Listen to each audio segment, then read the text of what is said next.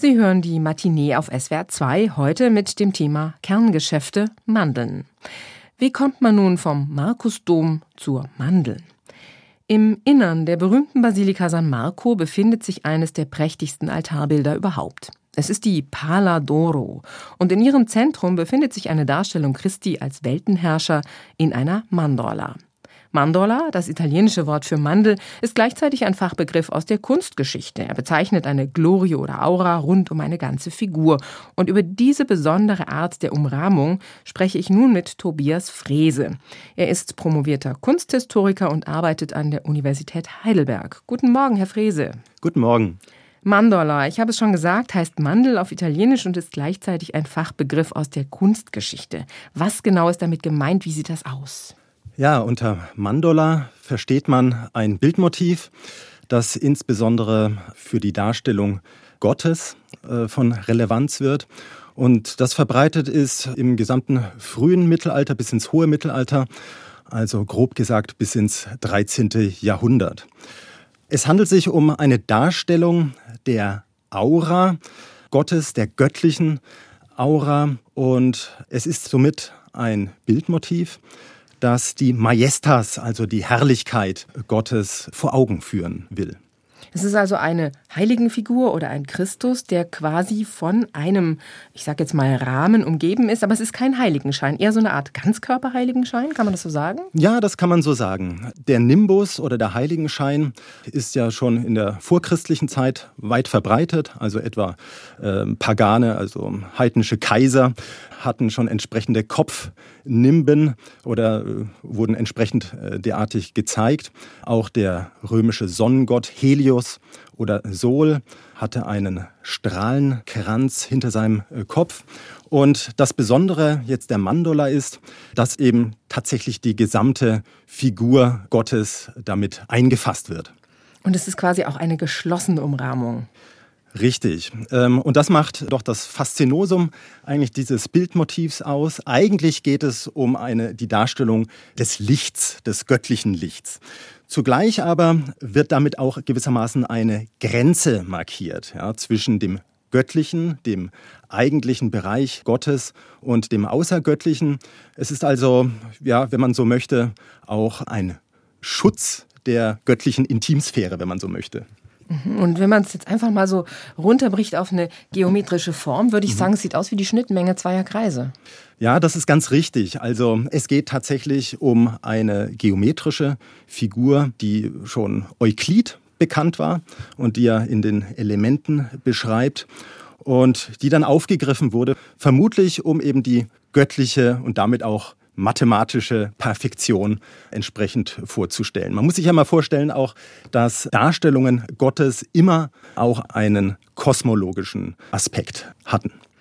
Da gibt es auch diese beiden Begriffe Majestas Domini oder der Pantokrator, der alles Beherrschende, der Weltenherrscher. Das zeigt das auch, ne?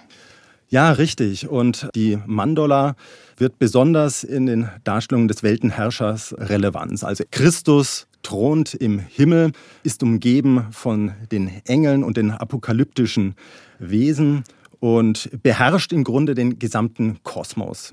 Und von daher ist die Mandola nur ein Teil dieser Throndarstellung. Sehr verbreitet ist auch das Bild Gottes, der auf einem Globus thront und eben die Erde als Schemel äh, hat. Das sind alles Topoi, die auf ja, Gottes Vision des Alten Testaments zurückzuführen sind.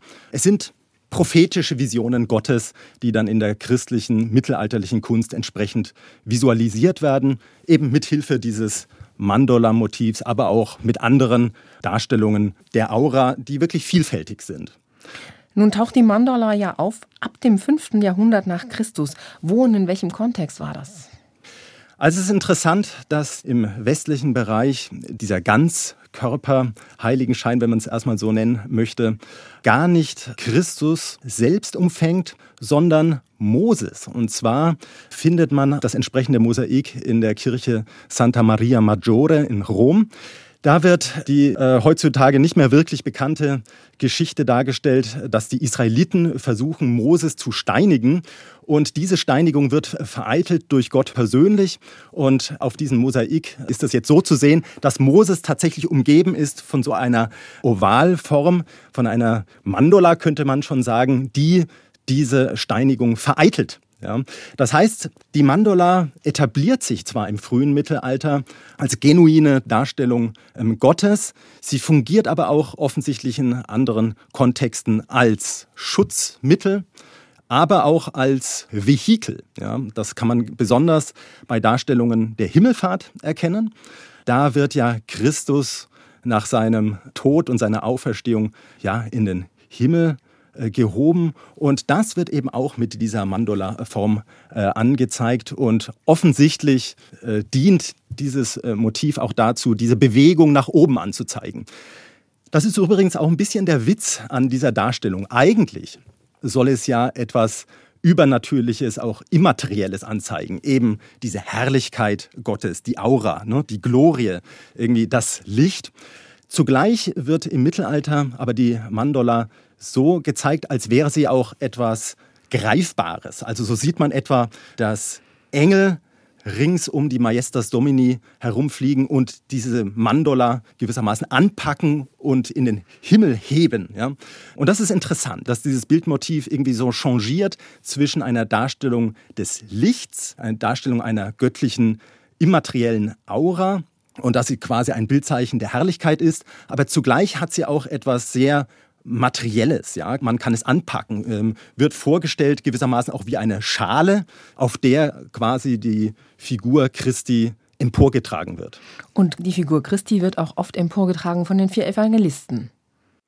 Genau muss man sagen, von den Evangelisten nicht, sondern von den Evangelisten-Symbolen, ja, die entsprechend die Maesters Domini flankieren.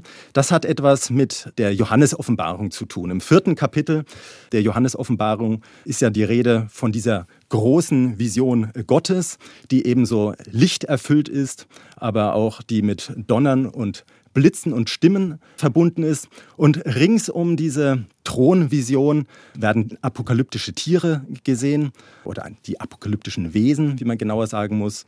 Und die singen eben immerwährend das dreimal heilig. In der späteren Theologie wurden diese vier apokalyptischen Wesen mit den Evangelisten in Verbindung gebracht. Aber ursprünglich im Kontext dieser Gottesvisionen fungierten diese Wesen, die ja auch als Engel verstanden werden können, als Thronassistenten. Also wir haben jetzt schon gemerkt, das ist eindeutig ein christliches Symbol, also ein Motiv, was Heiligenfiguren beinhaltet. Jetzt gibt es aber ein ganz prominentes Beispiel, nämlich den Kaiser Otto III., der sich selbst in der Mandala inszeniert hat. Das ist ja ganz schön anmaßend gewesen. An wen war denn diese Botschaft gerichtet? Ja, das kann man nicht ganz so einfach sagen. Zunächst erstmal ist es doch bemerkenswert, dass sich Otto III., dieser ottonische Kaiser, der um das Jahr 1000 gelebt und regiert hat und der früh verstorben ist, sich so darstellen lässt, und zwar in einem Evangeliar, also einer Evangelienhandschrift, die in Aachen aufbewahrt wird, in der Domschatzkammer. Hier zeigt er sich tatsächlich umrahmt von dieser Mandola-Form und auch umgeben von diesen vier apokalyptischen Wesen. Für uns heutige Menschen wirkt das wie eine Anmaßung und wie eine extreme Form des Herrscherstolzes. Im damaligen Kontext aber, muss man sich vorstellen, wurde der Herrscher durchaus auch als eine sakrale Person aufgefasst. Ja. Der Kaiser im frühen Mittelalter verstand sich wie selbstverständlich als Vicarius Dei, als Stellvertreter Christi auf Erden. Eine Vorstellung, die dann erst im Laufe des hohen Mittelalters, erst ab dem 11. Jahrhundert problematisch wurde, aber in der Zeit um 1000 noch gang und gäbe war.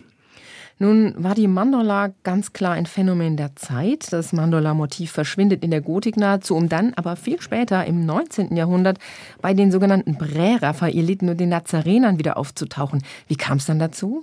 Ja, dabei handelt es sich, denke ich mal, um einen bewussten Rückgriff aufs Mittelalter. Das ist ja bekannt, dass im 19. Jahrhundert einige Malerschulen wieder mit der reinen, vorgeblich reinen und pietätvollen frommen Zeit des Mittelalters anknüpfen wollten. Und ja, so verwundert es nicht, dass eben dieses anachronistische Bildmotiv der Mandola im 19. Jahrhundert wieder sein Revival erfährt. Also so eine Art Retro-Bewegung. Ja, richtig. Wenn Sie jetzt selber mal so über Ihre zahlreichen Erfahrungen, wahrscheinlich auch Reisen, so nachdenken, haben Sie eine Mandala, die Ihnen in Erinnerung geblieben ist, wo Sie sagen, das ist die, die gefällt mir am besten? Ja, meine Lieblingsmandola befindet sich in einer Handschrift des 9. Jahrhunderts und zwar in dem sogenannten Utrecht-Psalter.